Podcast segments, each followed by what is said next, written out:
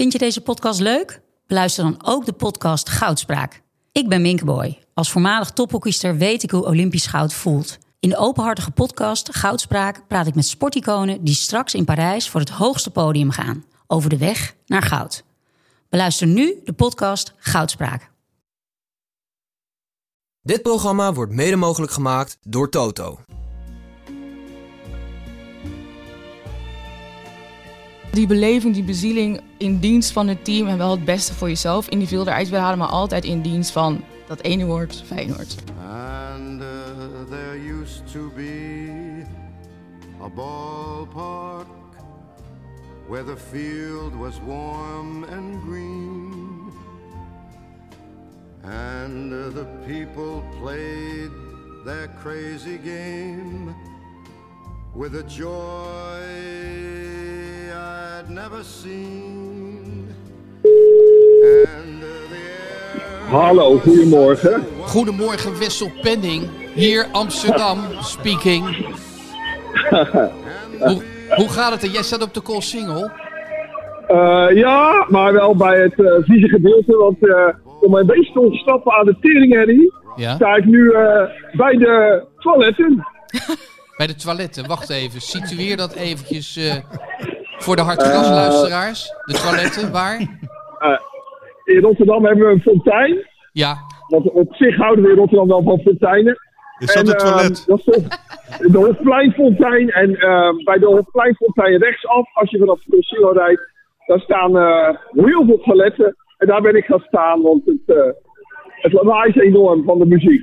ja kun jij... eh, jij hebt wat eh, ervaring op de call single met huldigingen. Is dit Ja. vergelijkbaar met vorige kampioenschappen? Eh 17, eh 1999, Eh, ga maar door. Ja, ik heb het net al met mijn zoon zitten analyseren. Ik denk dat eh, dit heeft opgebouwd door in de slotjaren dat Feyenoord eigenlijk al twee jaar een hype is. Want wij, ehm, wij gingen om 9 uur en dan is- het begint om 12 uur. En we konden, eh, de eerste twee vakken waren al vol.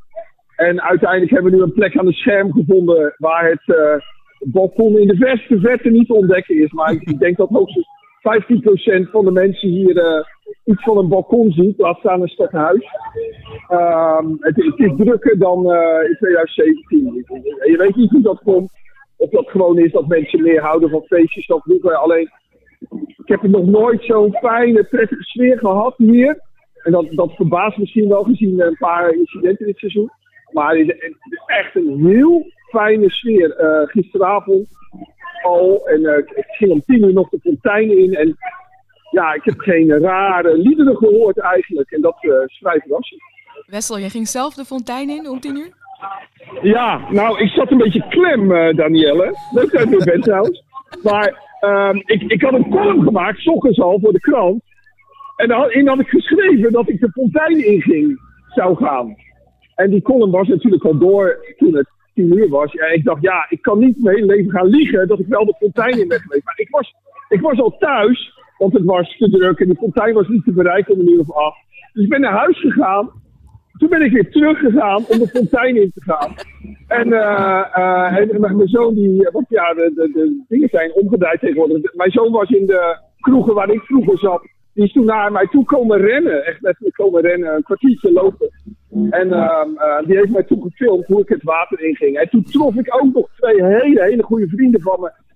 Ook En tegen een van die, ja, ook bij de fontein. En tegen een van de jongens zei ik, en hij heeft nooit het CDJA in Baardrecht opgericht. Dus ik zei, nu geloof ik dat God bestaat weer. Nu geloof ik het weer. Op zo'n mooi gedoopt. moment. Ja, maar, Ja, nou ja. Nee, maar dat, dat, Dat hoor ik. het. Het is dopen. Ik hoorde dat eh, Het is een, Lourdes. een man, een man met zijn kindje van één daar naartoe was geweest. Dat jochie dat sliep in een, in een buggy. En die had hij Ja. echt gedoopt.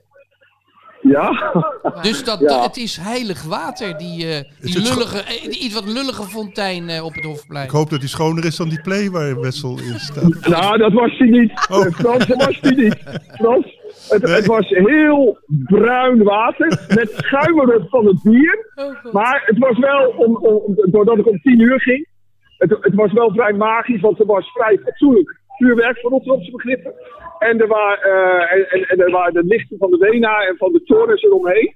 Dus het, het, het, had wel iets, iets magisch. Maar dat water zo bruin. En als je dan. Die, in, in dat water lagen ook allemaal dingen. Ik hoop niet dat het kinderen waren, maar gla, glazen. of, of weet ik wat. Waar je overheen liep. En dan moest je, moest je klimmen op die rand van die fontein. En dan moest je een sprongetje maken. En dan kwam je in een laag blubber terecht. Maar dat is echt ongelooflijk. Maar daar stonden dus. Daar stonden dus een dag voor, daarvoor nog allemaal viooltjes, maar die zijn niet meer te zien. Het kwam op het twee. Dus het is, het is een, eh, nou ja, het, eh, maar goed, het is, het is echt Je heel klinkt, erg mooi. En je ik- klinkt als iemand van de EO. ja, maar ik heb erover nagedacht. Ehm, dit, dit is waarschijnlijk wel iets religieus. Want anders zou ik niet weten waarom zou ik nou zo blij zijn. Waarom zou ik dit misschien wel als de gelukkigste dag van mijn leven beschouwen? Dat is best wel raar. Nou ja, het, het is ook inderdaad wat Danielle zegt, het evangelie van slot. Eh, Feyenoord is de meest religieuze club. Dat hadden we toch al wel eerder eh, geconstateerd Ja. van, van alle voetbalclubs in Nederland zeker. Dus Ja. d- het is allemaal niet zo onlogisch. Nee, en wat wel heel meespeelt, want dat heb ik gisteren. eh, ik kreeg felicitatie van meneer Spaat. Stelt natuurlijk zeer op De prijs. grijze En eminentie. die, eh, ja. Ja, ja, zeker. En die heb ik eh, gestuurd. Dat, dat- ik heb geschreven. Dit is, de, de, dit is de, de dag waar ik eigenlijk mijn hele leven op gewacht heb. Een kampioenschap met mooi voetbal. Mhm. Want dat is natuurlijk het mooie. Die, het, enorme misvatting. Ja. Misvatting dat mensen hier van werkvoetbal houden. Ik hou van mooi voetbal. Altijd gehouden. Waarom zou ik van werkvoetbal houden? Van Aardigem heeft ooit gezegd van... Als ik, als, ik, mensen, als ik hard werken wil zien, ga ik wel naar de haven. Dus het is, het, is, het is nu voetbal. Kijk naar die tweede goal gisteren. De, het, de, het paasje door de linies heen van, eh van Wiever. Het lopje van eh Paxao. En, en, en, en dan die goal van Jiménez. Ja, dit, dit is gewoon... Hogeschool, hogeschoolvoetbal, ja, Ja, zeker. maar, en, en, en, en daar ben, zijn we hier niet mee, gewend, mee verwend. Maar dat moet wel altijd het doel zijn, vind ik, van voetbal. Ja, ehm, maar je bent met me eens dat jij een EO-achtige blijheid eh, in je Ja. hebt. Je, jij keek gisteren ook om je heen, ik had je eerder aan de lijn. En je zei, ik zie ook dat eh, dit het kampioenschap is van ja, alle Rotterdammers. Nou, ja, je moet een beetje oppassen dat je op dit soort dagen niet grote conclusies trekt. hè.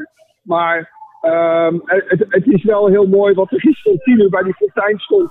Dat was echt, echt totaal alle kleuren, maar dan ook echt alle kleuren. En dan niet volgens de multiculturele droom die de PvdA in de jaren negentig al probeerde te verkopen, maar die niet is, echt is aangeslagen. Dit was echt zo, want het is gewoon een proces. Rotterdam is niet meer van de witte mannen. Rotterdam is gewoon van, van, van alle kleuren. En dat zag je. En er stond bijvoorbeeld ook de familie met allemaal te strakke Feyenoord-shirts. En, en, en die hadden een grote box van een meter hoog bij zich, waar allemaal liederen uitklonken de hele avond bij die fontein. Met, met, eh, Dus de eh, Antillianen, zorgden weer, de Antillianen zorgden weer voor geluidsoverlast, begrijp ik? Nee, het was fantastisch. Het was zo mooi. En ik heb zoveel Turken gezien, Marokkanen. Het, het is echt schitterend. En dat, dat zie je dan wel. Dat is, en, dat, en dat is waarschijnlijk ook een deel van de verklaring van mijn blijdschap. Dat bij Feyenoord successen altijd heel erg met de, aan de stad ook hangen. En aan het gevoel van de stad. Ik bedoel, sta hier nu bij de ingang waar nog steeds mensen komen aanlopen. Terwijl het al zo vol is. En het is echt alles wat hier loopt. Ook, eh, ook van die mannen van 80 met van die sjaaltjes, die eerste voetbalsjaaltjes in Nederland. eh, die, die van dat dunne zijde waren. En die lopen daar dan mee toe. En, en, shirts met namen van 30 jaar geleden erop en zo.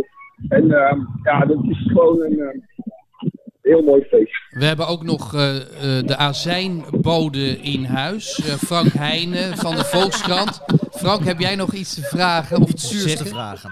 Eh, nou ja, nee, ik, ik zou eigenlijk willen dat, eh, dat Wessel vanaf nu verslag doet van alles. En niet alleen van Feyenoord gerelateerde eh, festiviteiten, maar gewoon ook van, van, van nieuwsdingen. Ja, ik knap daar enorm van op. Ik, ik begon, ik Ja, ja. hier binnen als iemand van de azijnbode. Ik ga hier weg als iemand van de EO hoor. Ah ja, ja, ja. Geweldig. Nou, ja, nou, nou, ehm, nou kan ik een zeer enthousiast en vriendelijk mens zijn, maar in mij zit ook, vraag maar aan Hugo Borst, in mij zit ook een Hugo Borst hoor.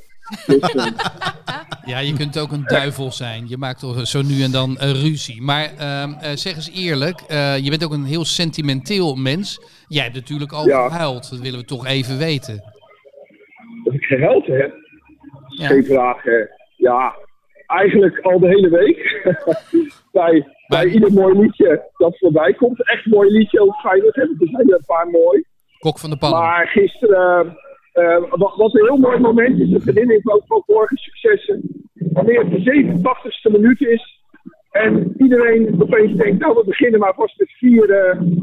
En ja, dat, dat is wel de wilde van, eh, de wilde van het geluk. Ja, ik ben ik heel niet. Jullie En dan wel- durven, jullie durven wel, hè, in de 87e minuut met 3-0 voor. Nee, maar wacht even. Ik heb op 17 februari geschreven in de krant dat we kampioen worden. Toen hebben vele Feyenoord supporters me verzocht die column in te trekken. Maar ik heb, daar, ik, ik heb daar steeds wel eh, in geloofd eigenlijk. Maar ja, maar huilen, ja, het is echt ontroering. En het is echt wel het besef dat er belangrijke dingen zijn. Maar ja, laat de mens genieten zoveel die kan. Ja. Eh, Wessel, we ronden af. We wensen jou, het is Ja. nu eh, tegen 11, om 12 uur gaat het los. We wensen je ontzettend eh, veel plezier en, Ja. en blijheid. En eh, ik hoor het van de week wel terug, ergens eh, met een eh, zwarte koffie in eh, een, een barretje. Ja. Ehm, Zeker, zeker. wij gaan hier verder een beetje op niveau. Vind je dat goed? Ja, ja, ja, dat is goed. En wie, wie, gaat dat, eh, wie gaat dat niveau bewaren van jullie? Nou ja, we hebben, we hebben hoge IQ hoor. Zelf eh, eh, zit ik net boven de 100. Maar als ik zo om me heen kijk, dan We hebben Pelle hier ook nog zitten. bellen, niet vergeten. En, en, en we worden gesteund door Pocon hè? en door NoordVPN, Ah. toch? Ja, maar daar zit inderdaad wel heel veel intellect achter en sociale bewogenheid en dergelijke. En ook een vleugje religie, denk ik, van de orthodoxe kant van de Veluwe stap ik in. Helder, dankjewel. Wij gaan Jongens, verder. bedankt hè! Heel veel Veel lol. plezier. Dag! Ah, had ik al gezegd dat dit aflevering 121 is? 122. 122. 122 eh, van Hartgras. Eh, eh, welkom luisteraars. Jullie waren er al een eh, minuut of tien bij. We hoorden Wessel Penning vanuit het centrum van eh, Rotterdam. Ook even voor de luisteraars die dit hebben gemist. Hugo Borst die kwam al zingend de trap op. Het ene woord. Niets is sterker dan dat ene woord. Feyenoord. Prachtig hoor. Oh. Ja, nou Die ja, emotie, de, de, vijf waait een mooie wind eh, Ja. door. door dat, is, dat is leuk. Ehm, en, en zelf ben ik Spartaan. Dus, ehm, maar om, omdat ik Feyenoord heel intensief heb gevolgd in het midden van de jaren negentig, toen Feyenoord echt nog wel een andere club was. Toen bleef het Eh, leeg op de koolsingel. En toen bleef het leeg. Ja, dat, dat kleeft dan eh, ongeveer eeuwig eh, aan je. Maar het is ook wel heel fijn als die koolsingel vol blijft. En ook heel fijn dat er volgens mij niet al te veel eh, verkeerd is gegaan tot nu toe. Nou, en het mooie met goed voetbal voor de verandering. Want, ja, precies. want iedereen vereerde slot vorig jaar al. Maar dat was toch wel een beetje hutse klutse voetbal met Cyril Dessers als symbool daarvan, denk ik. ja. En nu voetbal is echt goed. Dus ze hebben ook echt een goede spits nu. En echt goede, en laat ik zeggen, Hoe op alle linies goede spelers. Wij volgen toch allemaal het voetbal al heel lang. Hoe is het in godsnaam mogelijk dat je in één jaar een elftal mag optuigen? Ehm, dus dat betekent heel veel nieuwe spelers halen. En ja, dat je je evangelie eh, kan overbrengen op die spelers. En nou ja, dat, dat er een, een, een wonder is verricht. Ik, ik blijf eh, een beetje religieus. Want eh, Feyenoord voetbalt gewoon heel goed. Met bezieling. Maar ik denk het omgekeerde juist. Dat omdat hij nieuwe spelers had, kon hij ze he- helemaal naar zijn evenbeeld eh, vormen. Terwijl Maar jij weet dat er altijd wel miskopen tussen zit. er zitten miskopen tussen, maar het is erger als je met zo'n hè, zo'n zootje zit met eh, verkeerde machtsverhoudingen, verkeerde praatjesmakers en weet ik wat. En waar je het mee moet doen. Hè, die al weet. En jij. Noem eens een voorbeeld, Frans. Ah, ja. Groningen. Wat zij in de winterstop allemaal hebben gehaald, al die buitenkantjes, dat heeft totaal niet gewerkt. Nee. Dat, dat Feyenoord heeft allemaal buitenkantjes in de zomer gehaald. En dat is gewoon gesmeed. Hansco 6 miljoen. Buitenkantje. Ja. Echt spotgoedkoop als je het nu achteraf Ja. ziet. En dat is allemaal op zijn plek gevallen. Ja. Ja. En die Pachao bijvoorbeeld. Ja. Echt een Ja. leuke Braziliaanse voetballer. is Slot niet ook gewoon een soort sociaal genie? Dat hij dat soort spelers allemaal op de toppen van hun kunnen. Als je dat interview met Kukshoe gisteren ook hoorde. Dat hij zei, ja, dat hij is veel meer dan een trainer en zo. Dat zijn natuurlijk allemaal, nou ja, eh, dan kom je al snel weer in de, in de Bijbel terecht. Maar het is, eh, eh, ja, ik heb het idee dat hij gewoon dat soort voetballers, die ook al met gemak eh, een aardige eredivisie voetballer had kunnen blijven, gewoon eh, een enorme eh, push heeft gegeven. En dat dus ook met al die... Nou, er staat een heel interessant verhaal vandaag. eh, dat is een samenvatting van wat in het boek van het AD terechtkomt. Mikkel Schauka heeft zich in slot verdiept, met slot gesproken, met de omheen. En wat hij eigenlijk het allerbelangrijkste vindt is eh, niet de tactiek, maar het enthousiasmeren. Ja, precies. Het blijven prikkelen, eh, de spelers blijvend scherp houden, elke week weer. Hij verzint zich gek om spelers eh, te motiveren, tot het uiterste te dwingen, om ze te laten geloven ehm, dat de arbeid die ze erin moeten stoppen ook echt nut heeft. En, en de- ik denk Ja. dat, dat dat het is. Ja, en dat zie je ook aan, als, als je dan kijkt naar andere trainers. eh, ik wil niet zeggen dat je bij Slot aan de, langs de lijn al ziet dat hij een enorme, eh, dat iedereen van, hem graag mag en dat hij iedere dag eh, het gezellig maakt op die club. Maar je ziet aan collega-trainers wel dat ze, daar min, dat ze daar veel meer moeite mee hebben. Hij is, dat, dat is zijn grote talent. Hij heeft dat volgens mij geweldig Maar als je dat dan vergelijkt met Heitinga, Bijvoorbeeld, wat, ja. wat zie je dan en wat zie je dan niet? Nou ja, daarvan denk ik niet dat hij iedere dag eh, zich gek verzint aan nieuwe... Ja, eh, nieuwe doet hij wel. Ja? Hij, hij is heel populair bij die spelers, omdat hij zulke goede trainingen geeft. Nee, ik denk dat Heininga het probleem heeft dat hij tactisch nog niet zo slim is als bijvoorbeeld Slot. Hè, hij speelt minder slim en hij vindt het ook moeilijker om met zo iemand, denk ik, als Tadic om te gaan. Hoewel we zullen zien volgend seizoen. Want, eh, Maar is dat niet ook het verschil dat, dat bij Feyenoord eigenlijk niet echt een grote verdettes rondlopen? Het zijn allemaal deel van het team. Kijk naar eh, Graham Potter, waarom hij zo goed was bij Brighton. Dat is ook iemand die echt motiveert en het Ja. beste mentaal uit de spelers wil halen. En daardoor heeft hij ook gefaald. De zaak is bij Chelsea, omdat die dat niet van hem aannamen, omdat het allemaal van die verdettes zijn. Dus het- je moet- ja, maar het is wel, ik, Kuksu Ja, is een lastig mannetje. Ik de- denk dat niet veel trainers hem zo zouden hebben laten voetballen. Want het is een jongen die al op zijn twaalfde goed kon voetballen. Ja. En, te- en die liep voor geen meter. Die wou alleen maar mooie acties maken, zonder bal niks. En nu zag ik hem ook weer allemaal van die loopacties maken naar de cornervlag, helemaal voor niks. Ja, dat, dat zou Nou ja, die- dat deed hij ook voor de trainer. Dat, dat bleek wel. Hè? En na afloop. hij had ook kramp hè, op het laatst. Ja, Hij ging naar het, Ik denk dat de- dat misschien nog wel het mooiste moment was, Kukshoe en Slot. In een omhelzing en Ja. de camera die daar omheen draait. Zelfs ik kreeg daar een klein beetje kippenvel van, van oh shit. Maar hij is had wel. enorme dat, dat stukje huilde in de slaapproblemen. arm ook van Ja, het slot, hè, zo oh. vader en zoon. Maar hij had enorme slaapproblemen, heeft hij eh, opgebiecht. Kuksu. Echt gekmakend, veel te weinig slaap. En daarvoor heeft hij ook eh, iemand geconsulteerd. Ik weet niet of het een psycholoog was of... eh, nou, ja, dat, dat weet ik niet. Maar die heeft hem enorm eh, eh, geholpen. En natuurlijk Slot ook. Eh, maar daar, ja, het is bijna vader en zoon. Hè? Terwijl Slot eigenlijk best wel een heel jonge, jonge coach is. Ja. Eh, bijna een vader-zoon relatie. Je ziet een beetje eh, Van Gaal eh 95, die met zijn pupillen een soort vaderrol eh, speelt. Ja. Charlotte met zijn jonkies. Ja, en, en, en ik denk dat Slot ook in, in staat is geweest, Kuksu, maar ook wel andere jonge spelers, te overtuigen van het feit dat ze elkaar eh, enorm kunnen helpen. Het is natuurlijk niet alleen dat Kuksu Slot nu geholpen heeft, maar Slot heeft Kuksu nu ook richting de Europese, nou Ja, net zeker. onder de top gecatapulteerd. En Ja. dat, dat, dus ze hebben elkaar naar grote hoogte gestuurd. Ik denk dat, dat Slot heel duidelijk heeft gemaakt toen hij daar kwam, dat dat kon. En eh, wat daarvoor nodig was. En Nou ja, alles is overdracht. hè? Ja. Ik denk wel eens, nou ja, Heitinga bijvoorbeeld. Die moet toch, hoe noem je dat, didactisch minder zijn dan slot. Een, een kind van twee docenten. Hè, dat is natuurlijk een vak om iets goed over te brengen. Ja. En ik denk, als je dat niet kan, ja, dan, Ja. dan houdt het al een beetje op. ja, dat is, eh, nu je dat zegt, Van Gaal is een docent, eh, Co Adriaans was een docent, Hiddink. Is hij ook docent? Ja, in ieder geval wel qua- de gave daarvoor. Maar, Ja, maar wat ik van begrepen was van een andere trainer, gewoon amateur eh, trainer, die zei, je moet spelers altijd op verschillende manieren aanspreken. Dus dat advocaatgedoe van kom op jongens de beuker in, dat helpt voor maar misschien een derde van de selectie. Intelligente speler wil meer over tactiek horen.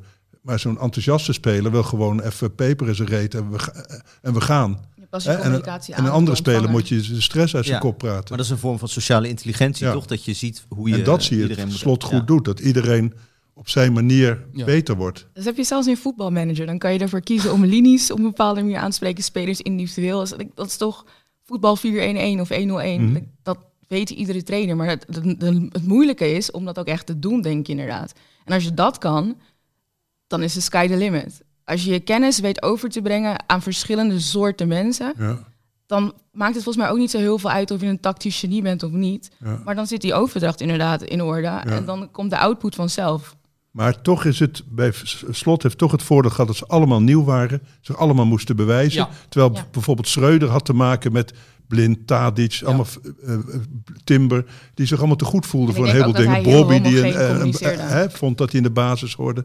Kudus die vond dat hij toen al de, de beste was. Maar het is wel interessant. Denk je dat Bobby eh, wel aan de praat was gekregen eh, door, door Slot? Dat is wat anders. Nee, maar het gaat erom wat je er- erf je. Je erft al eh, Mm. machtsverhoudingen binnen zo'n kleedkamer. En jij komt Ja, nieuw. Ze gaan jou uittesten. Net zoals de nieuwe leraar voor de klas. Kijken hoe ver je kan gaan. Ja, laat staan dat de rest van de school bij Ajax natuurlijk ook een zootje was, eh, zeg maar, in het management toen, toen Schreuder kwam. Ja, ik denk dat, want de, de boer had er ook geen last van. Dus ik denk dat dat niet zo'n directe invloed heeft gehad. Dat kan ik me niet eh, Nee? voorstellen. Maar ik, maar ik denk dat het, eh, nee, dat, dat je gewoon, Slot zei dat ook, het heel bijzonder was, dat kennelijk het jaar ervoor niet. Iedereen, eh, iedereen was positief. Hij had geen, geen dwarsligger of, of splijtswam in de selectie. Ja. En dat is, zeggen trainers volgens mij altijd, het moeilijkste. Spelers die een basisplaats eisen te vinden dat ze te veel op een verkeerde positie worden ingezet. En dat gezeik. Hebben- Nee, er het- heeft niemand geklaagd over een positie, geloof ik. Hè? Dat die zei van, eh, laat mij nou op 10 of zo. Ja, of ik hoor in de basis, hè, wat je bij Ajax altijd Ja. hoort. Ja.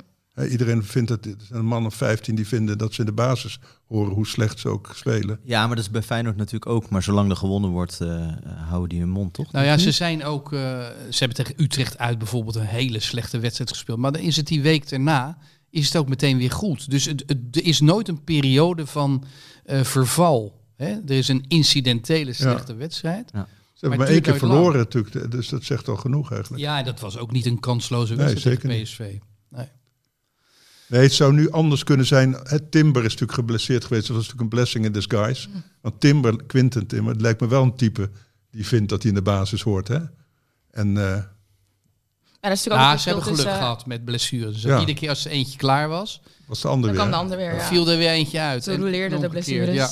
Dus er is ook een verschil tussen je basisplaats willen afdwingen, wat het geval is bij Feyenoord, en een basisplaats willen opeisen, wat het geval is bij Ajax. Ja, maar dat gaat ook als je voor 23 miljoen bent gekocht. Ga je er wel van uit dat je in de basis staat. Nou weet ik niet of die Bessie nou klaagt, maar het zijn natuurlijk dusdanige bedragen bij Ajax dat je ook wel denkt, ik ben heel belangrijk. Ja, hij is echt een cheerleader op de bank. En hij, hij spoort iedereen aan. Ik, ik let wel eens op en denk ik, oh ja, die vormt zich wel in deze rol. En die ondersteunt een team. Maar je ziet ook heel vaak spelers bij Ajax heel zuur op de bank zitten. En alsof ze gewoon tapped out, hoe zeg het in het Nederlands? Ja, Gewoon niet daar zijn met hun hoofd. ja. En dat heb je bij Feyenoord nooit gehad. Die beleving, die bezieling in dienst van het team. En wel het beste voor jezelf. Individueel eruit willen halen, maar altijd in dienst van dat ene woord, Feyenoord. Maar goede trainers, eh, en dat is een beetje kinderachtig, maar die zeggen toch tegen reserves, ja, eh, niet om het een of het ander, maar je juicht gewoon mee, ook al eh, voel je je broer. Tenminste, dat hoor Dat zou ik je altijd. verwachten, inderdaad. Dat, dat hoort toch Of bij je het teamproces. ervan. Ja, precies. Ja. Ja. En dan kom je weer terug bij wat Fra Frans er helemaal uitlegt, het communiceren. Als je dat niet kan, dan houdt het eigenlijk op. Hoe, hoe ver kan je dan nog rekken? Maar bij slot denk je toch aan Van Gaal, Ten Hag. Ja, de totale mensprincipe. Hè? Dat, eh, ja. Nou ja, meer dan een trainer. Je Ja. komt er niet meer mee weg door met een zak ballen naar een trainingsveld te sloffen, wat van de pionnen neer te zetten Ja. en dan zeggen: Kom op, jongens. Ja, het zou toch interessant zijn als nu die Disney-documentaire nog een seizoen Oh. eh, Oh, ja, zou uitkomen, toch? Dat, dat is voor alle nieuwe Ja, of dodelijk saai. aspirant-trainers. Ja, waarschijnlijk wel saai, maar voor, voor aspirant-trainers is het gewoon lesmateriaal. Ja. Ja. Terwijl bij, eh, bij advocaat was dat, eh, nou ja, niet. Was ook Nee, een les. toen was was je ook niet een moet soort doen. les. Toen was Kukju 6 kilo zwaarder eh, Ja. onder. Toen was het wel entertainment. Dat is natuurlijk wel dat bij eh, geweldig, ja. bij Dick. Ja, Disney weten wel wanneer ze moeten instappen natuurlijk. Goed, ehm, genoeg over Feyenoord. Eh, is het nou een, een Rotterdam, laatste vraag, is het nou een, een, een Rotterdams eh, feestje, blijheid? Of eh, is Feyenoord ook landelijk echt wel heel interessant? Volgens mij is, is Nederland, in mijn jeugd was Nederland net zoals in Stones en Beatles ook verdeeld in Ajax en Feyenoord. Dat ging van, van Maastricht tot Delfzijl. Van, eh, dat had Ja, dat is op ieder schoolplein, toch? En Maar- maar hoe staat- wel en En Feyenoord is natuurlijk een beetje kwijtgeraakt. eh, hè, die, is, die is een beetje aan PSV. Maar nu zie je dat dat een slapende reus is geweest. En nu is, is Maar natuurlijk- wat denkt de gemiddelde Ajax-seat supporter? Ehm, zo die al bestaat, eh, over dit Feyenoord. Is dit eh, tijdelijk volgens hem haar? Of eh, is, begint dit wel enge vormen aan te nemen omdat ze Champions League gaan spelen? Er worden miljoenen binnengeharkt, terwijl Ajax misschien Conference League wel gaat spelen. Is er zorg of denkt de Amsterdammer, de Ajax ziet van, ah, dit komt goed. ervan uitgaande dat Ajax het zelf weer op de rit krijgt, kan ik dit eigenlijk alleen maar toejuichen. Dat je die rivaliteit hebt, Ajax versus Feyenoord, Amsterdam versus Amsterdam, eh, Rotterdam. En dat dit nu ook gelijkwaardig is. Dat Feyenoord op dit seizoen, en ik denk vorig seizoen ook, echt een stijgende lijn al meerdere seizoenen achter elkaar aan het inzetten is. En dus niet meer onderdoet voor Ajax. Het grote, arrogante Ajax met de Brani. Dit, is juist prachtig dat we nu twee grote clubs hebben in Nederland. En ik denk dat het ook alleen maar goed is voor die strijd. En de meeste Ajaxiden die ik heb gesproken, en dat is natuurlijk wel echt mijn eigen bubbel, die hebben ook wel zoiets van, ja, als er dan iemand kampioen moet worden, en het is geen Ajax, dan maar Feyenoord, want PSV willen we helemaal niet. Maar het zou helemaal voltooid zijn als je nu in Rotterdam op grote schaal zou horen van... Het zou wel fijn zijn als Ajax een beetje bij zou trekken volgend jaar. Ja, maar het is nog geen seizoen geleden dat Ajax het Bayern München van Nederland weer, eh, werd genoemd. en dat Bergwijn veel te goed werd genoemd voor de eredivisie en noem maar op. Dus dat is zo snel veranderd Mhm. dat je eh, al, tegen de tijd dat Feyenoord aan de groepsfase van de Champions League begint, het weer volkomen omgedraaid kan zijn. Maar Maar Feyenoord Ajax met een heeft paar ook het- aankopen. Het geluk dat ze volgend jaar dan Champions League spelen. En het seizoen daarna wordt de Champions League helemaal omgegooid. Waardoor er eigenlijk meer kans is voor kleinere clubs, dus aanhalingstekens, om verder te komen. Dus Europees gezien, alles valt een beetje op zijn plek voor Feyenoord. Ik denk dat zij echt een geduchte tegenstander zijn. En nog, dit is niet incidenteel. Denk het niet. Nee, dat, het gevoel heb ik ook. Dat Feyenoord nu aan de vooravond staat om nou eens een paar jaar te domineren. En dat het niet een incidenteel succes is. En dat Ja, is alleen maar- maar goed voor het Nederlands Ja, voetbal. maar het li- ligt toch aan. Het heeft altijd met personen te Ja, maken. Dat is met precies. Ajax ook. Ten, het was Ten Hag en Ja. Ziyech en nog een paar spelers. Overmars. en, en Dus jullie denken en- zonder, ja. zonder slot, Denk ik wel. Ik denk dat dat... eh, dan heeft Feyenoord echt een probleem. Nou ja, dat is Zonder het slot, risico dat, dat er Ja. dan een soort Mhm. machtsvacuum ontstaat waarin heel veel mensen denken, ja, nu is het mijn beurt. En, en mensen die misschien minder capabel zijn dan slot. Dat, dat, dat heb je bij Ajax natuurlijk ook gezien. Maar ik denk niet dat Slot weggaat. Nou, er wordt ook gezegd dat hij gaat blijven. Mm. Maar ja, Tottenham Hotspur zal maar zeggen. Kom het maar Van drie, alle vier clubs die doen. je kan noemen, noem je Spurs. Niks? nog steeds pijnlijk, nog steeds getraumatiseerd door Spurs, Ajax, Champions Oh, League. ja, Hou tuurlijk. op. Ja, maar dat is voor een Feyenoord hart een extra reden om het te doen natuurlijk. Ja, maar kom op, je kan Champions League spelen. je- de- Europa ligt hier voor je klaar om te veroveren. Ik denk dat Slot ook wel denkt van... als ik dit team nog een beetje bij elkaar kan houden... laten we het gewoon proberen. Nee, maar als jij geruikt aan de Pre- Premier League, dan speel je elke week Europees voetbal, Ja. in kolkende stadions. Ja, en Eh, verlies je ieder seizoen niet- van het geld van Manchester City. Ik bedoel, dit is nog echt... Er valt hier nog iets te halen. Ja, ik weet ook niet of geld of die daar ontvankelijk voor is. Ik heb wel eens gehoord van wel. Maar het verschil tussen anderhalf of 2 miljoen en bij Spurs. Vijf, zes miljoen. Nee, misschien wel, Wel meer. meer, denk ik. Meer? Ja, echt wel meer. ja. Maar ik heb nu van Slot een soort van Messias van Feyenoord van Rotterdam gemaakt. Die kan zich niet laten verleiden door het grote geld. Die moet zijn discipelen trouw blijven en nog een stapje verder gaan. Amen. Eh, eh, dan ronden we Feyenoord hierbij af. hey, ik hoor hebben er toch wat- klagen hierover. Wessel Penning. Ja, Pelle, wat wil jij zeggen? Oh ja, zullen we dat eventjes doen? Ehm, eh, wij hebben sponsors. Wij kunnen niet zonder sponsors. Eh, wat te denken bijvoorbeeld van Pocon. Eh, ze hebben trouwens bij het Hofplein, waar de viooltjes zijn vertrapt, hard Pocon nodig. Ja. Want dat ziet er niet best uit.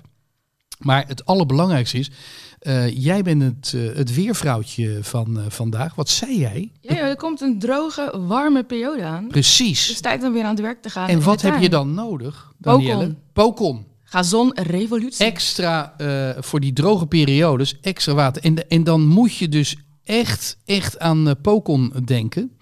Want ehm, ja, die diepe wortels die moet je dan zien te bereiken, Frans. Ik zie je een beetje glazig kijken. Maar Ja. die diepe wortels, Ja, ik heb het ook tussen de stenen. En Dat, heb je, dat gras groeit daar. En je hebt hele diepe wortels. dat is het mooiste gras hè, tussen de stenen. Ja, Hard gras. hard gras. Ja, sorry. Strooi harder. je ook pokon tussen de stenen. Gewoon omdat je- Nee, maar dat gaat vanzelf. Dat, dat gaat via het grondwater.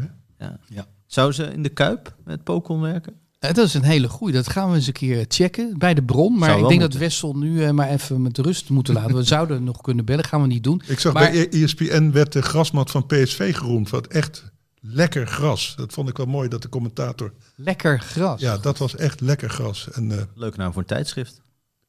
Lekker gras. Ik moet niet aan rode ja, oortjes maar dan denk je denken. niet aan voetballen. Hè? Rode oortjes, wat is dat dan? Het heette toch rode oortjes, die, dat stripboek van vroeger? Erotisch stripboek. Erotisch stripboek? Ja, Oh, dat zegt mij niks. Oh. Nee. lekker gras. Lekker voorjaar. I- Ik wil alleen nog maar aan de luisteraars zeggen, eh, eh, ja, via Insta eh, kun je op @pokon.nl ja, de beste tips eh, vergaren. Dus doe je voordeel mee als je een moestuintje hebt, tuin, kamerplanten. Weet ik het. Dan gaan we het hebben over eh, Groningen-Ajax. Want eh, het goede nieuws daarvan is, is dat Ajax... Niet heeft verloren. nee, dat ze midweeks weer mogen voetballen. Dinsdag om En drie dan denk je toch aan Europees voetbal. Maar helaas, het is een inhaalwedstrijd Wat een tijdstip. in Groningen. En eh, ja, jongens, ehm, wat vinden we van eh, wat er gebeurde bij Groningen? Wat, Ja, voor wat er gebeurde of van die regel? Want daar is natuurlijk nu veel discussie over. Nou, Of zeg die- maar eens. Ja, ja ik, vind, ik vind die, die discussie over die regel vrij ingewikkeld. En dat die mensen bij Groningen inmiddels eh, ontploffen van ergernis en frustratie, dat begrijp ik wel. Ja, maar wie Eh, bedoel je nou? Eh, die, ja, bij, bij zowel de supporters als de directie. Want die Wouter Gudde, als die iedere keer nu voor de camera komt, die, weet het niet meer. die gaat iedere keer gaan die ogen meer hangen. Die, dat is echt, echt dramatisch. om nou, te hij zien, zegt dat die hij er alles aan niet heeft gedaan, maar dat geloof ik geen net. Hebben jullie dat filmpje gezien wat rondgaat op net. social media? Dat er een zwart doek is in dat vak en daar staan drie of vier of vijf beveiligers voor. En niemand die denkt, hey, misschien moeten we even ingrijpen, kijken wat er daaronder gebeurt. Er is er één dame uit het vak Ja, zelf die naar een beneden loopt mevrouw. om er iets van te zeggen en die krijgt vervolgens een beuk. Oh, jij heeft zijn klap gehad? En dan denk ik, we hebben er alles aan gedaan. Hoe bedoel je, je hebt er alles aan gedaan? Er staan beveiligers omheen en niemand die iets doet. Want dat is de tactiek hè, tegenwoordig. Ze smokkelen een doek mee naar binnen, een zwart doek. Daar gaan ze onder zitten, zodat er geen eh, gezichtsherkenning eh, nodig is. Eh, wat ze wel vaak vergeten is dat er dan ja, een stukje vlees vrijkomt waar een tatoeage op staat. Dus volgens mij zijn ze dan nog altijd herkenbaar. Het spinnenweb op de knie. Ja. Oh god. Eigenlijk moet je met die mugshots moet je tegenwoordig niet alleen de, de gezichten doen, maar moet je gewoon ook alle tatoeages vastleggen. Maar ik denk dat dat dan twee discussies zijn. Zeg maar de regel van de KNVB. En Zijn die niet goed? ik ben niet per definitie tegen deze regel, een maatregel, maar wel tegen de manier van invoeren. Ik had daar toevallig gisteren met Roman Linsky ook voor Hartgras schrijft een discussie over. Dit, dit had je gewoon veel beter moeten implementeren. Doe het vanaf het volgende seizoen. Nu was het een reflex vanuit paniek. En er is geen enkele nu- nuance aan die regel. Als er bij wijze van een leeg blikje of een bekertje, plastic bekertje valt, dan wordt het nog steeds gestaakt. En er is wel een verschil tussen gericht gooien, bier, voorwerpen en als je op de eerste ring zit en je juicht en je beker vliegt uit je hand en die belandt dan zeg maar langs de zijlijn. Er zit een verschil in. En die nuance is nu helemaal weg, want alles wordt volledig gestaakt. Dus daar moet over nagedacht worden. Echt doordat het nu is ingevoerd op deze manier, ben je ook alle goodwill al kwijt voor het volgende seizoen. Je kan nu niet gaan zeggen, we gaan nog dingen aanpassen, want je- hebt al supporters die hier helemaal tegen zijn. Oké, we benoemen Frans even tot eh, interim eh KNVB-directeur. Ehm, heb jij maatregelen? Hoe gaan we dat doen? Ja, nee, ik heb in ieder geval vind ik, ik vond het sowieso die hele maatregel waar we het over hadden, een beetje VVD-erig. Van hard aanpakken hoor je dan altijd. Hè? Dat is altijd eh, de mantra van de VVD. En vervolgens, ja, wat wordt er hard aangepakt? Ja, gewoon de, de huisvader die met zijn kind op de tribune zit, die wordt naar huis gestuurd. En die, en die, en die lolbroeken, die hebben een zin. Hè? Dus het, je, hebt te maken met tuig, zal ik maar zeggen. Hè? Wat, eh, ja, wat de voetbalwedstrijd uitkiest om te clearen en die helemaal niet voor het voetballen komen. Maar hoe pak je die dan aan? Ah ja, kijk, in, in, in, in de horeca is het zo, als in een café drugs wordt verhandeld of zo, gaat het café dicht. Hè, dus in principe eh, moet je, het, zou je eigenlijk volgens die doctrine een stadion voor publiek moeten sluiten als daar eh, criminaliteit Maar je kan ook zeggen, van daar staan vervaarlijke uitsmijters voor de deur. Ja, maar, ja, de, maar dat, is- die durven toch die mensen niet aan te pakken. Want, want dat hoorde ik net van Pelle trouwens, dat die, die, die supporters, dus aanleidingstekens van Groningen, die komen uit Beerschot, eh, dus uit Antwerpen. Hè, die zijn waarschijnlijk van het Vlaams Blok of weet ik wat, van die vreemdelingenhaters, die dan lekker eh, in Groningen herrie gaan trappen. Hè? Maar kan je, dan niet, kan je die niet met een goede uitsmijter, of dat nou, eh, ja, politiemannen met honden zijn. eh Nou ja, die supportersvereniging- apparatuur. Nou, ik zou zeggen, ze, ze afficheren zich als eh, harde kernsupporters. Je hebt contact met die supportersvereniging. Trek die licentie van die supportersvereniging in als, ze, als daar herrie op die tribune is. Ik heb niet de indruk dat ze allemaal lid zijn van de supportersvereniging. Nee, Nee, ja, maar nee, die supportersvereniging domineert wel zo'n hè, zo'n zo'n vak, vak. ach- achter het doel. Dat, dat, dat wordt beheerst, er zit een hele hiërarchie achter. En de- ze hebben vaak ook gewoon een, bestuur. hè. Het, zijn, het is een vereniging met een voorzitter en weet ik wat. Die kun je best, vind ik, aanspreken op... Ik doe toch even eh, beroep. Ik consulteer even eh, de oplossingsgezinde azijnbode. Eh, Frank Heijnen, hoe gaan we dit eh, Nou ja. oplossen volgend jaar, man?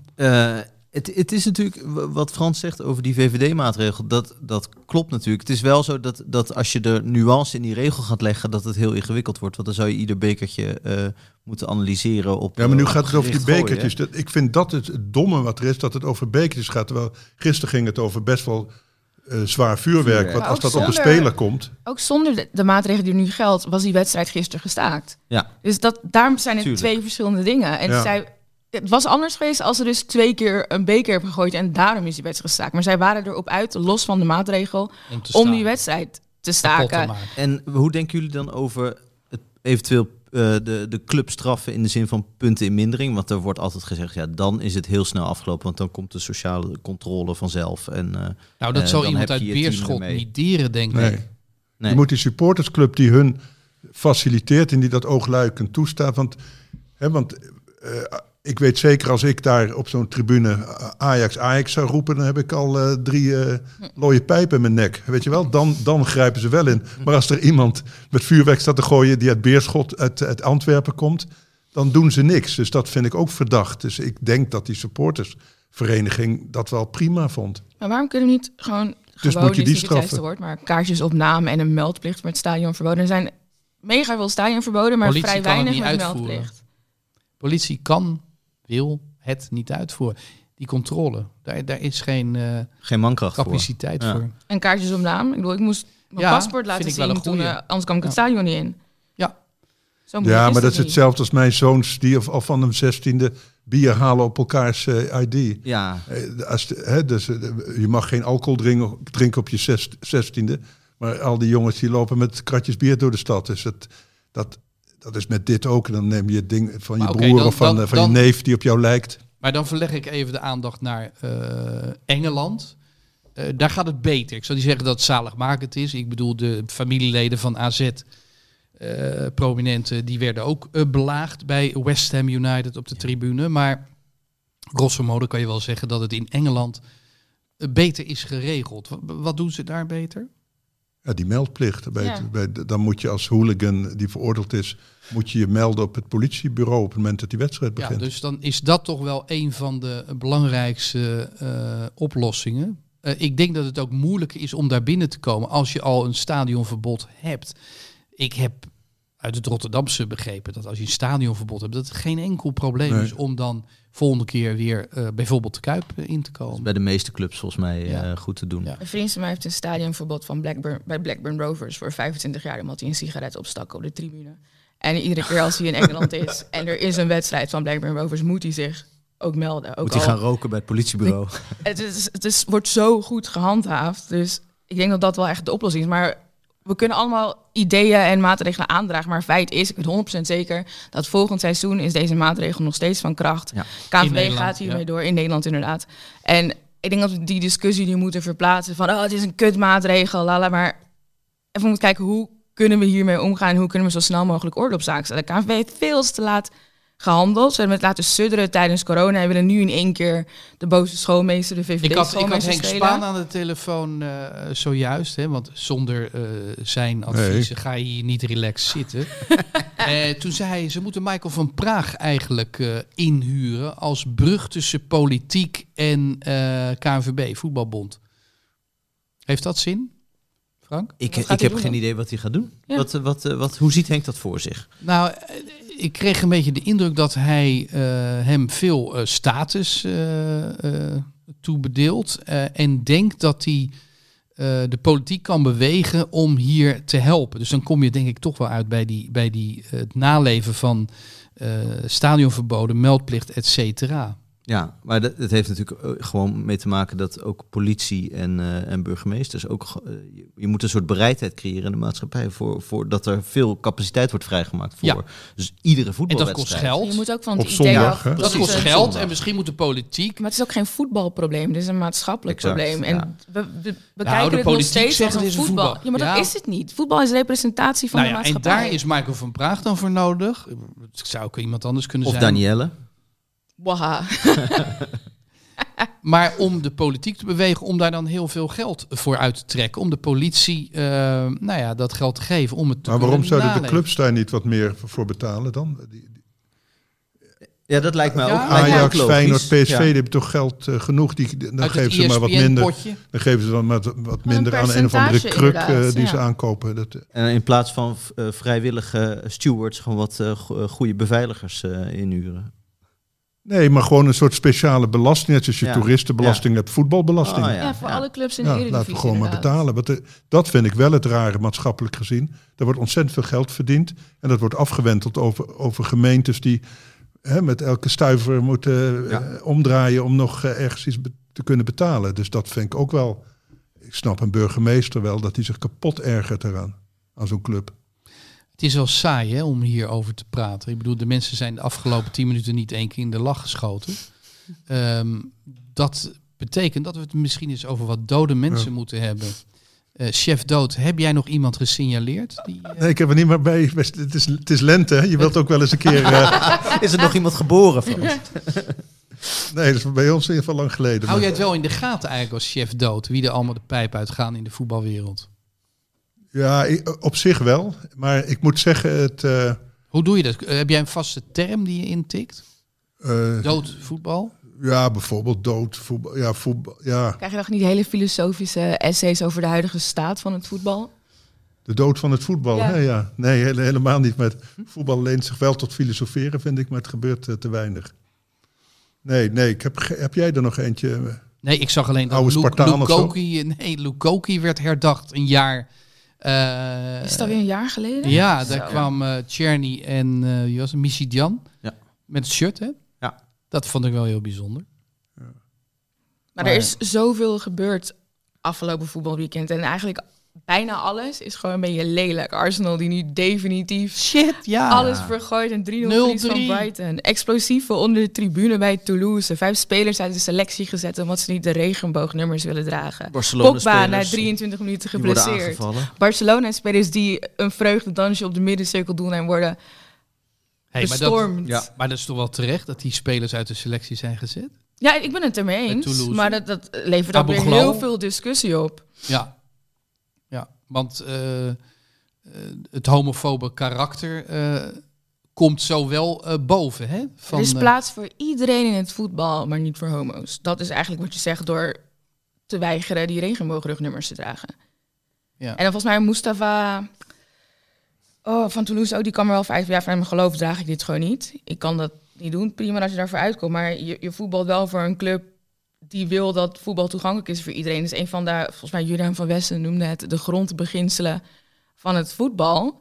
Misschien een beetje dramatisch verwoord, maar het, het klopt wel. Hoe kan je dan zeg maar je werk nog doen als je je daar niet aan conformeert? Maar het wordt wel interessant als echte grote spelers eh, dit gaan uitdragen, hè? Nou ja, Kuxi doet dat toch ook, min of meer? Ja, Feyenoord kwam ook Mhm. niet eh, met een veroordeling. Nee.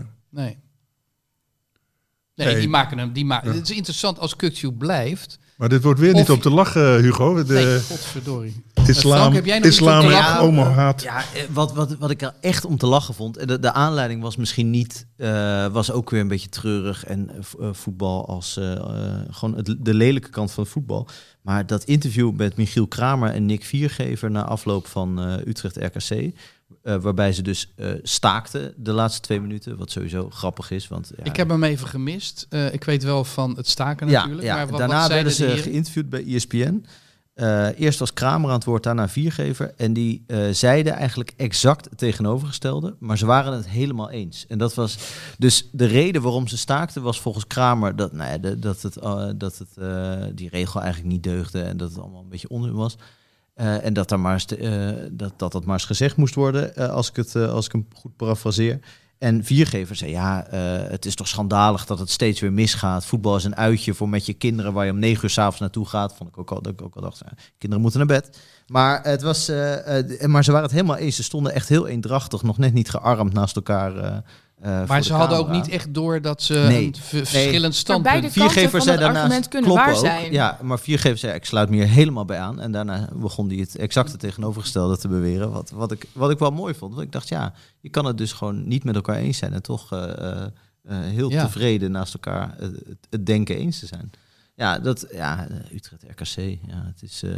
als je daar al eh, gaat eh, rellen. Nou, was natuurlijk, dat, dat Nou ja. waren dus van die losse bier. En eh, daar was het dus zo dat de burgemeester eigenlijk ja, het, het protocol, de, de, de keiharde maatregelen, weer ondermijnde door die twee minuten nog eh, te dwingen uit te spelen. Ja. Dus het klopt ook niet. Hè? Er is dus eh, voetbalwereld, eh, voetbalbond, de overheid of de driehoek. Die zijn het uiteindelijk dan ook niet helemaal met elkaar eens. Nee, en Ze dekken elkaar niet. voetballers en supporters voelen gewoon ook die, eh, die, die, zeg maar dat er een soort ook een soort vacuüm is dat er dat niet dat er geen heel duidelijke lijn wordt getrokken en die ergernis kan ik me wel voorstellen. Het is alleen ja, het is een beetje eh, een beetje onzin. Het is niet zo constructief natuurlijk. eh. Ik zou bijna willen pleiten voor een onafhankelijke toezichthouder die bepaalt wanneer een wedstrijd definitief wordt gestaakt of niet. Niet het neerleggen bij de spelers, want die willen altijd doorspelen. Niet het neerleggen bij de scheidsrechters. Dit zoals- is wel heel erg Nederlands hoor. Super Nederlands, voormodel. maar- Oh, godsamme. Een soort supportersvar eigenlijk. En wie had jij in gedachten? Michael van Praag gewoon. Oh, weer, iemand die, ook, Ja. iemand die niet van voetbal houdt, die gewoon niks met voetbal te maken Gerard heeft. Joling. Maar ik vind die netten, die netten werken toch? En je zou bepaalde eh, supporters ook in hokken kunnen doen. Maar Volendam die Gewoon van die, van die dierenhokken, weet je wel? En dan Ja, eh, maar daar worden schuif ze- open. Ja, maar daar worden ze agressief van. Ik denk niet dat dat goed is. Die Nee, maar dan ga je ze, wel nee, maar dat- in een sluis voer je ze weer af, weet je wel? Dan- Ik denk wel dat de netten goed zijn, omdat iedere club volgend jaar gewoon eh, de netten neer kan laten. ja. Gewoon over het supportersvak, dat ze nergens meer heen kunnen. Als het eh, misgaat. Jongens, waar ik blij van werd, en dan komen we toch weer even bij Feyenoord uit. Ik las een interview met, eh, kan zijn voornaam altijd zo slecht uitspreken, Hartman Rie Kvilinci? Kwilinski. Kwilinski. Q zeggen ze gewoon, geloof ik. Ja, en die heeft Niemand heel... kan die naam... eh, Nee, maar eh, de, de jongen, eh, je bent snel geneigd. We hebben het vorige week ook over tatoeages gehad, omdat ik er overweeg eentje te nemen. En ik werd eigenlijk ehm, gerustgesteld doordat eh, een man die helemaal onder zit, ehm, geweldig uit zijn woorden kwam. Geen tokkie blijft, blijkt. Nee. Ehm, zich stormachtig heeft ontwikkeld en welbespraakt eh, kan uitleggen wat hij voelt. Ehm, ja, ik werd heel blij van deze jongen, Hartman, die bijna bij Excelsior had gespeeld.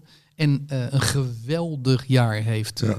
En hij heeft heel klein getatoeëerd hier Peace. En ik dacht, zou die Woodstock kennen?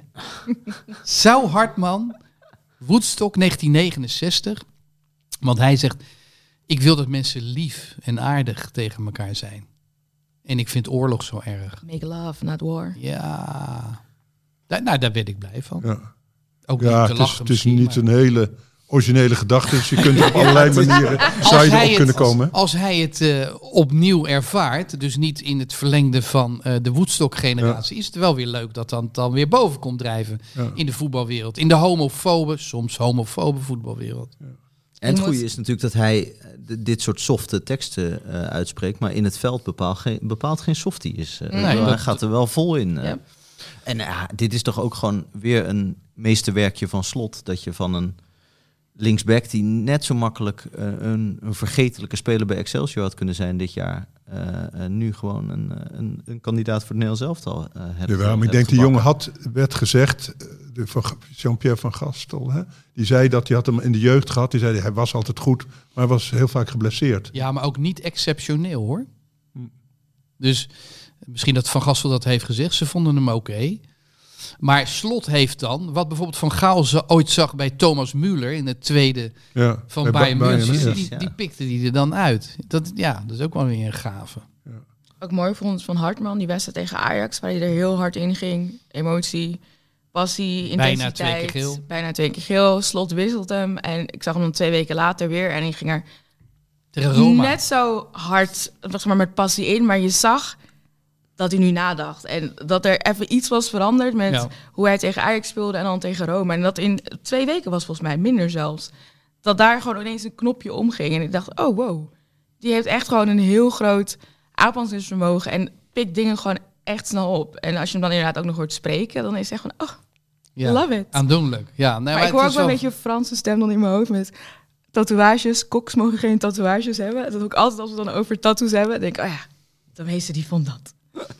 Ja, ik vind het zelf wel on- onsmakelijk. Maar het- eh, als er een scherm tussen zit, eh, vind ik het niet zo erg. Maar ik zou, ik zou mijn eigen kinderen of zo, als ze het zouden hebben, zou ik het wel even, even slikken. Of, eh, of mijn vrouw of zo, dat die het zou doen. Maar goed, het is een kwestie van smaak. Dus ik, ik, naar ben heel tolerant hoor. te kijken. Of ja, die witte biceps die daar als een soort kipfilet uit, je, uit je mouwtje komt hangen. Maar die, die leent zich wel voor een tatoeage, Frans. Ja. Wat Wat- zou je erop willen zetten? Hard gras, toch? Als het echt moest, met een pistool op, eh, op het hoofd. Dat is een mooie zeemermin, denk ik. Ja. En mama. ja? Zo een beetje zo'n... Denk je eh, nog wel eens aan haar?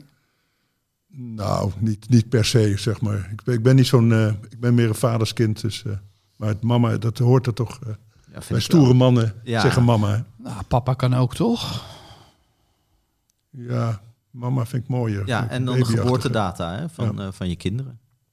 Dat is ook... eh, Jij zit ook niet eh, onder, hè, Frans? Ik zit ook niet onder, nee. Nee, maar de, eh, wat jij zegt, van oh, blij dat iemand met tatoeages zich goed kan uitdrukken, dat is toch wel echt een, een mening uit de jaren negentig. Ja, maar ik durf dat kan gewoon niet zeggen. meer. Ja,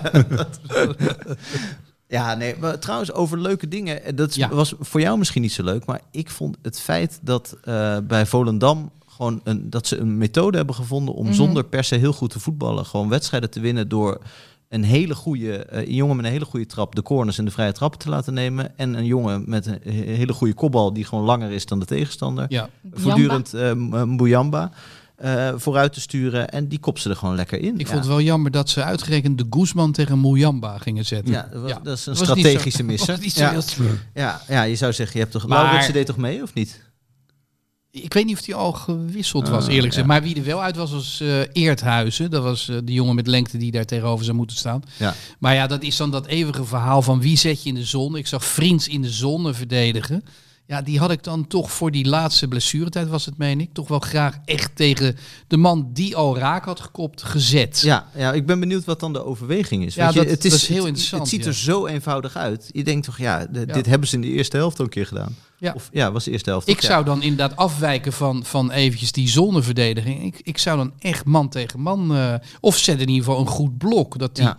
Dat die speler niet weer eh, de lucht in kan. En Nou neemt de eiting die corners wel heel lekker, vind ik. ja, Geweldig. Ja. Maar blijkbaar is dat dus, eh, is dat dus zeldzaam. Je zou zeggen dat, dat ieder team heeft wel een, een, iemand met een trap van Eiting. Maar niemand doet het zo zorgvuldig en zo vaak als Eiting bijna. Ja. Maar nu het zo lang over de ellende van Sparta gaat. Jongens, raken jullie wel eens gefrustreerd? Hè? Dat je bij bepaalde ja, live sportevenementen niet eh, kan kijken. Hè? Omdat je, ja, ze worden niet uitgezonden of eh, ze zijn niet beschikbaar. Omdat je in, toevallig in Nederland zit. Nou, dan heb ik de oplossing hoor. NoordVPN.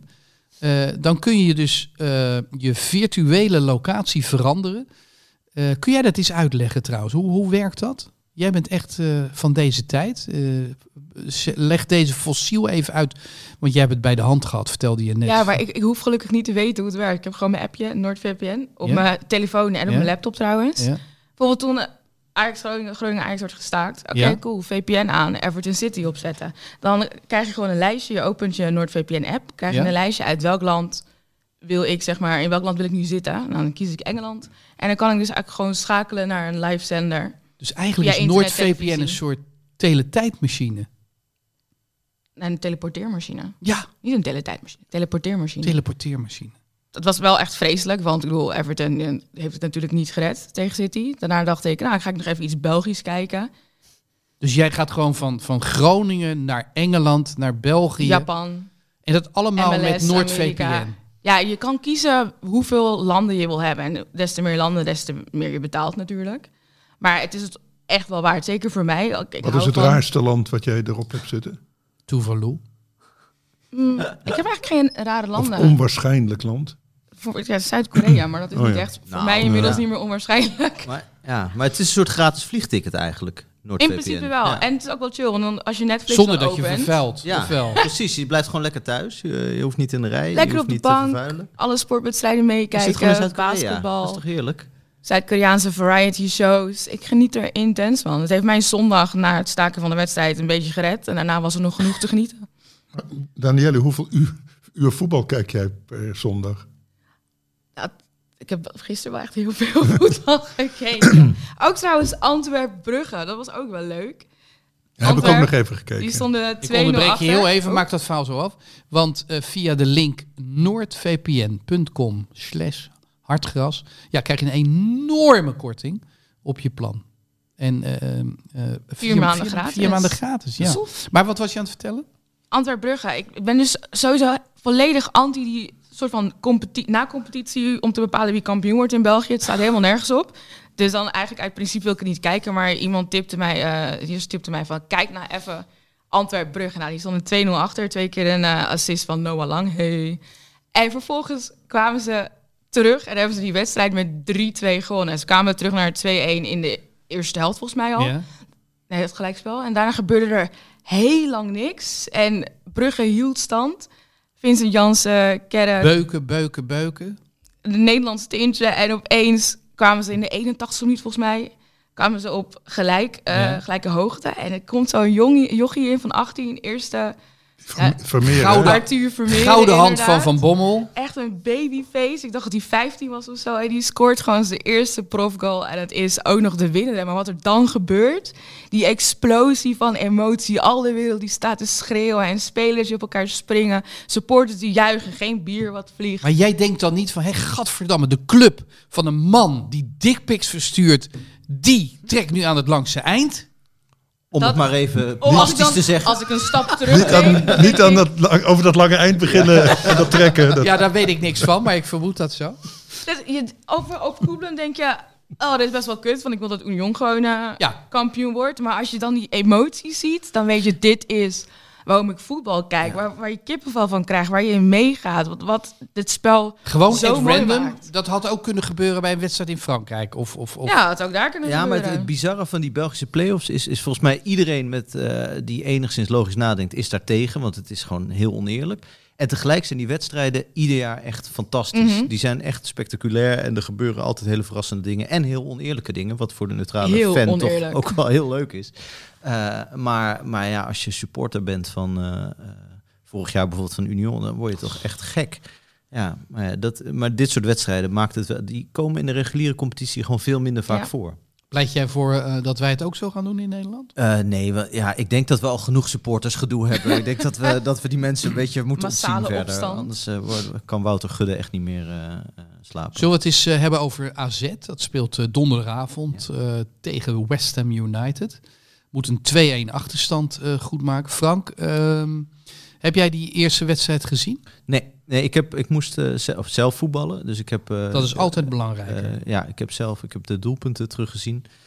Ik heb AZ... Wat de- heb je zelf gedaan? Dat wil ik eventjes weten. Ja, wat was het? Ja, we, hadden dik we zijn gedegradeerd. Dus we, we hadden dik gewonnen. Van Is dat een eh, 7 tegen 7 competitie of ja, 11? 7 tegen 7. Ja. Gedegradeerd. We zijn gedegradeerd naar het laagste niveau. En daar zijn we, we- ja, we zijn, hoe heet het, te groot voor het servet, te klein voor tafellaken, maar dan op het mini-servettenniveau. Ik herinner me jou als een hartstikke leuke voetballer. Eh, Ja, dat is wel lang Han- geleden hoor. Ja, maar jij kon wel lekker voetballen, herinner ik me. Ja, ik, ik kon ooit eh, bo- redelijk Is het voetballen. weg? Is het Eh, weg? ja, op amateurniveau. Het is wel, de alle snelheid en, eh, en wendbaarheid is wel weg. En eh, nou ja, wat er over is, eh, is nog net goed genoeg eh, voor de Maar donderdagavond. de All-Stars eh, eh, gezelligheid, die is er wel nog. Zeker, die is er wel. Ja, ja het is, het is zo'n beetje, zo'n beetje jup-achtige competitie op donderdagavond ergens in Utrecht. Eh, heel gezellig, maar eh, er wordt ook wel echt goed gevoetbald. Er zijn ook teams die gewoon in het weekend op zaterdag eh, in, de, in echte competitie, reguliere competitie spelen, die dan op donderdag daar komen ja, trainen en eigenlijk een wedstrijdje spelen.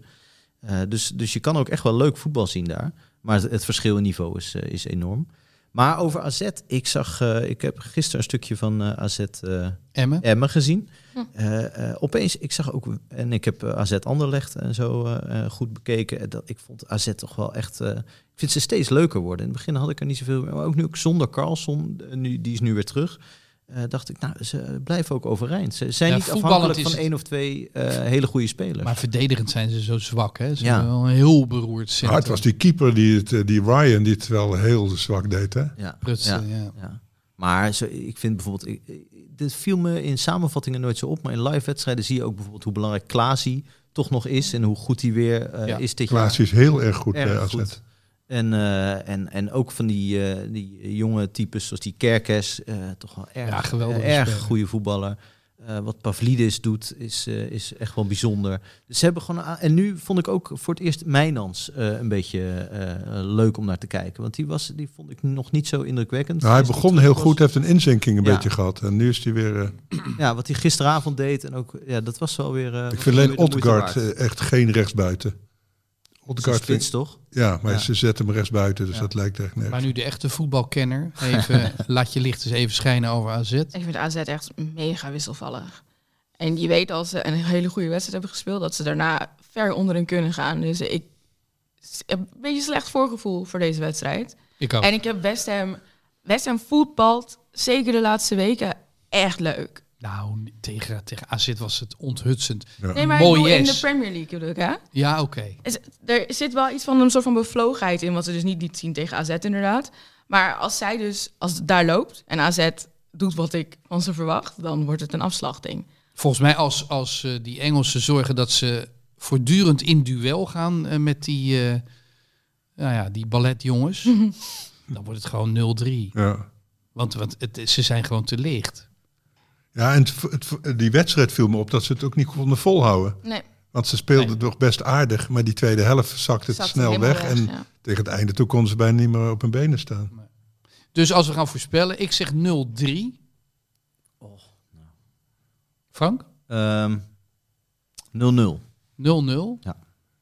Nou, het kan lelijk waaien daar in Alkmaar. Het is een heel onguur stadion. En dat is die, die, die luxe paardjes van de West Ham, die, die vinden, gaan het niet gezellig vinden in Alkmaar. Daar staat Noord-Holland toch wel onbekend. Dat weet ook van Marcel van Roosmalen. Het is een eh, pittige provincie, zou ik maar zeggen, voor de buitenstaander en de nieuwkomer. Dus ik denk dat die West Ham eh, toch wel van een koude kermis eh, thuiskomen. En dat het 2-1 voor eh, AZ wordt. Oh, Verlengen? Net zoals tegen ja, en dan strafschoppen. Strafschoppen en dan eh, Max Meerdink. ja, Ja. Max Meerdink, ze gaan naar de finale. gewoon naar de finale. Wat voorspel jij eventjes? Kan nog, hè, van tevoren. Ja, tuurlijk. Eh 1-2. Ja, einde verhaal. Ja. Prachtige run, diepe run eh, voor AZ, maar niet genoeg om de finale te halen. Jij noemt net de naam Marcel van Roosma. Die hebben een transfer naar de commerciële gemaakt, samen met Gijs Groenteman. Ehm, was jij een regelmatige kijker? Ben jij een regelmatig van Media Insight? Ik ben wel een, een Marcel-liefhebber, dus ik, Wie niet? Wie ja, niet? Ik, kijk hem, ik kijk hem graag. Dus ik, ik, het ging wel vaak over programma's die ik niet kende of die, die ik niet. eh, laat ik zeggen, de onderwerpkeuze was wel wat eh, oninteressant, vond ik. Maar juist het geklungel van Marcel vind ik altijd wel heerlijk eh, opstaan. Terwijl dat in de regie niet afgesproken is, en dat hij nog aan een of andere draad vastzit. Heerlijk onhandig. Ja. Ja. Daar, daar hoop je dan op. Hè? Dus dat, dat, dat moet hij wel behouden, vind ik. Nou, Frank, jij schrijft regelmatig over eh, televisie. Eh, zit jij in de buis gekluisterd als eh, de mannen eventjes van de publieke omroep een uitstapje gaan maken bij SBS 6? De Nou ja, ik ben net als, als Frans groot, groot Marcel-liefhebber. En eh, ik, ik volg ook toch ook wel heel veel. Je, je kan echt je halve dag vullen met zijn, zijn uitingen Hij is actief. Dat is ongelooflijk. En, en in principe doet hij redelijk vaak hetzelfde en verveelt het toch nooit. Nee, Eh, dat knap, is, vind ik echt, ja, hij vermaakt me altijd. Eh, ik weet niet, als die, als die podcast ook blijft doorgaan terwijl ze iedere avond, dan moet ik iets, iets gaan opzeggen. Want ik ga niet s'avonds ook nog me, eh, een uur met Maar wordt dat iedere avond ook? eh, Volgens mij wel, toch? Ja, dus Oh. een maand Ja. lang eh, dagelijks. Ja, dat, is, dat, Ja. lijkt me, Nee, dat is, dat is te veel. dat lijkt me een overdosis. Maar eh, ik ga wel met mate eh, er heel veel plezier aan beleven. En, en ja, doen, zouden ze iedere dag een soort media en site gaan maken? Ja, en Nee, dan met een ander, nieuws het wordt een ander eh, eh, programma, begreep ik. eh Ja, ja nou ja, ik ben, ik ben zeker he- heel benieuwd. En eh, ik denk dat ze gewoon hetzelfde doen als wat ze min of meer bij Media Insight en in die podcast Nou ja, wat eh, ze eigenlijk gedaan. doen is een, is een anti-praatprogramma Ja. maken. Hè? Eh, ze spotten met, met alle wetten door, ehm, ja, inderdaad, niet strak geregisseerd. Er zit wel een zekere regie in. Maar ze nemen er toch een loopje mee. Nou, het is eigenlijk niet eens. Ben ik zo benieuwd naar wat ze gaan doen. Want dat, ik denk dat dat eh, best wel leuk wordt. eh, of misschien wel heel erg leuk eh, voor, voor, voor ons. Maar de inter, het is natuurlijk interessant. Die miljoen mensen, of wat zijn het? eh, eh, Die naar voetbal die naar, eh, vandaag in vandaag Zuid. in Site kijken. Ja. Of die wat de reactie daarvan is. Mensen Mhm. voor wie dat misschien nieuw is. Of die in ieder geval dit nog Nou niet ja, zo als je vaak hebben verwacht gezien. dat, dat eh, Marcel de plaats inneemt van, van Johan Derksen, Bijvoorbeeld. dan kom je bedroog uit. Want het Ja. is een ander amusement dat eh, de heren te bieden hebben. Ja, en Marcel is ook hard ook voor iedereen. En ook voor de mensen die kijken. En eh, eh, die, eh, die neemt geen blad voor de mond. Ook niet Nee. als, het hem, eh, als het misschien tegen de schenen van het eigen publiek is. Ja. En dat, Of wanneer is het op televisie? Al, het, vanaf 2 juni stoppen ze, eh, eh, dus Derksen en Co. Dus ze zal, de maandag drie- daarna, ja, de denk maandag ik. daarna. Ja. Ga je kijken? Ik wil wel even kijken inderdaad. Wat het is. Minimaal een week proberen. Eh, we moeten nog toekomen aan de koning Oh ja. van de week. Eh, hebben jullie gedachten daarover? Ja, Frank? Kuksu. Nee, dat vond ik meteen. Toen ik hem zag liggen daar op het eh, gras van de Kuip, dacht ik, dat is de, de ware koning toch echt ook wel van de, van de competitie. Want hij is belichaamd, vind ik, de hele ja, kracht van Feyenoord en het, eh, Ja. het, en het, het mooie voetbal. Want het, is, blijft een hele sierlijke, Maar mooie jij voetbal. bekroont eigenlijk niet de man van de week, of van het weekend, maar meer van het seizoen. Hè? Nee, maar je, be- je, je- ja, maar ook het moment. Ik, als ik hem zag lopen en zich zag geven, terwijl ze al met 3-0 voor stonden, dat belichaamde voor mij wel het, eh, het, het, het, de spirit die Ja. Feyenoord heeft als enige club. Hè, want dat heeft zelfs Twente heeft dat, eh, had dat lang. Geen enkele club heeft dat het hele seizoen laten zien. En zij hebben echt het hele seizoen. En hij is daar de, de aanvoerder van. Het enige smetje vind ik dat, dat die moeilijk doen over homo's. Weet je wel, vanuit je geloof denk ik, ja, geloof wat je wil, maar laat andere mensen ook eh, Ja. hè, eh, in een waarde. Hij is Petrus. Hm? Als we het toch over evangelie hebben. Leg even uit. Petrus, de discipel Ja, ja. van Jezus, Ja, die maar- eigenlijk, wat ik me nog herinner, ik zat op een christelijke basisschool, Ja? altijd de meeste inzet tonen, altijd aan de zijde van Jezus was en eigenlijk de weg voor hem plaveide. En dat is Kuksju ook. Oh, ik dacht je ging vertellen dat Petrus behoorlijk anti-homo's was. That is implied. Nee. Of het omgekeerde, dat hij Jezus wel een, eh, een lekkere vent vond. Dat zou zomaar kunnen. Ja. Nou, in, in de Bijbel staat heel veel eh, eh, anti-homo. Oh, trouwens, heel weinig eh, heb ik wel eens over gelezen. Heel weinig eh, dat ze de mogelijkheid dat vrouwen elkaar lief en lekker vinden. Mm. Dat wordt helemaal niet Dat uitgesproken in de. Bijbel. Nee. Alsof dat helemaal geen optie is. Of meer dat het zeg maar, niet van belang is. Ja. Ook vanuit de semi-ondergeschikte positie van de vrouw maakt het niet zo heel veel uit wat ze doet als ze maar kinderen baart. Nee. Dat heeft waarschijnlijk te maken met 2000 jaar geleden. Maar dit geheel tezijde. Eh, heb jij nog een koning of een koningin eh, van de week? Ja. Kan natuurlijk ook nog. Ja, ik, ik blijf toch bij, de, bij, bij Feyenoord. En dan, dan is mijn... ko- de, echt degene die dit weekend vind ik met afstand... en dan neem ik de maandag er even bij... het, eh, Ja. het best presteerde. Dus niet per se het hele seizoen, maar... Wesselpenning. Wesselpenning. Ja, Wesselpenning is echt mijn koning van de week. De fonteinduiker. Wat hij wat die gepresteerd heeft aan het begin van deze podcast. Ja, een soort verslag vanuit, eh, vanuit de loopgraven van het geluk. Dat vond ik wel, eh, vond ik wel mooi. Dat Ja. is een Maar ik vind het mooi als je Wessel, als je zou een soort highlight van Wessel moeten, bij elkaar moeten monteren. Want Wessel begon als seizoen. heel angstig Ja. mannetje met heel dun Ja. stemmetje. En nu staat hij te, Ja. te gloriëren in een play eh, op de, op op de Koolsingel. Ja. Hè, de- Hij Voor- wordt een gedragen. dictie. Ja. in, ja, in een dix. De dictie. Gloriëren op de play. Eh, Maar dat is prachtig. En al zijn angst is hij ook kwijt. Want het is, hé, ik heb hem leren kennen toch als een bange man die, die de bui al zag hangen bij alles en nog wat. En nu is ja, hij, hij is heeft, hij vrij. alle, hè? alle schroom wel afgeworpen. hij is vrij. Ja. Ja. De vraag is natuurlijk hoe Zou een dat, speelfilm over hoe kunnen dat, maken. na, ja. hoe dat na vier wedstrijden in het nieuwe seizoen is hè, met Wessel. Don't jinx it. Nee, dat komt wel goed met Feyenoord. Ik heb daar wel een goed gevoel over. Ehm, ja, ik wilde Czerny nog eventjes noemen. Die buitenkant Ja. voet. Ja, paas. heerlijk was heel dat. erg Ja. mooi. Maar je moet het inderdaad bij Feyenoord houden. Ik zat aan Hartman te denken, maar dan staken de stemmen hier. Ehm, Oh ja, ik wil ook wel mee met Hartman. maar dat, dat zat hem vooral in dat interviewtje. Hè? maar als jij dan Hartman doet, dan ga ik weer naar eh Wessel Penning. Oh ja. Dus ik wou voorstellen om Wessel Penning eh, uit te roepen tot de koning van de week. dan rest ons niets anders dan een punt te zetten. Op hoeveel zitten we, Pelle? Hoeveel minuten? 1 minuut 8. 1 minuut. Hoe heb je het vorige week gedaan? Want toen zaten we op 1 minuut 10.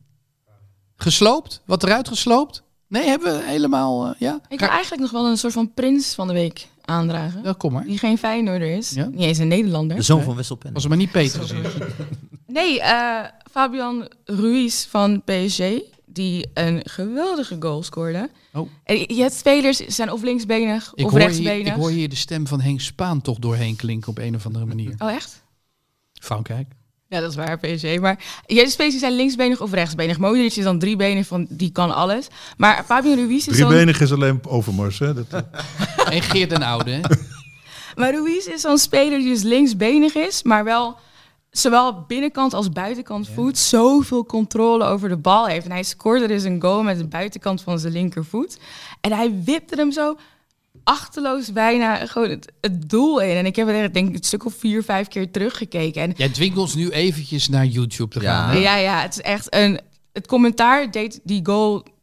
gaf de goal niet genoeg eer. De, de achterloosheid waarmee hij die bal gewoon buitenkant links wipt... en daarin belandt. Oh, echt pure schoonheid. Kijk, Tim. Ja, dit is wel het enthousiasme waar we, waar we behoefte aan hebben als we, als we bedenken hoe lang we over lelijkheid hebben gepraat. Ja, we hebben het lang over lelijkheid gehad. Gelukkig eh, Ja. nog een pareltje op het slot. Dank voor het luisteren. Volgende week is er weer een hard gras. Dan zitten we aan 123.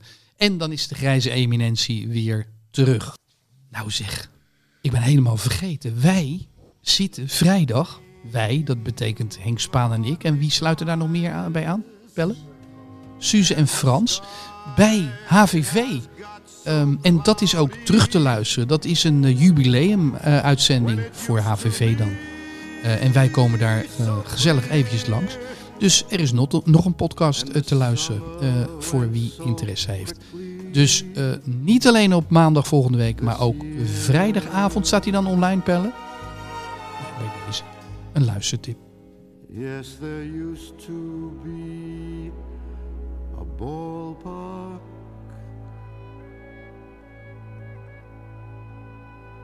right here.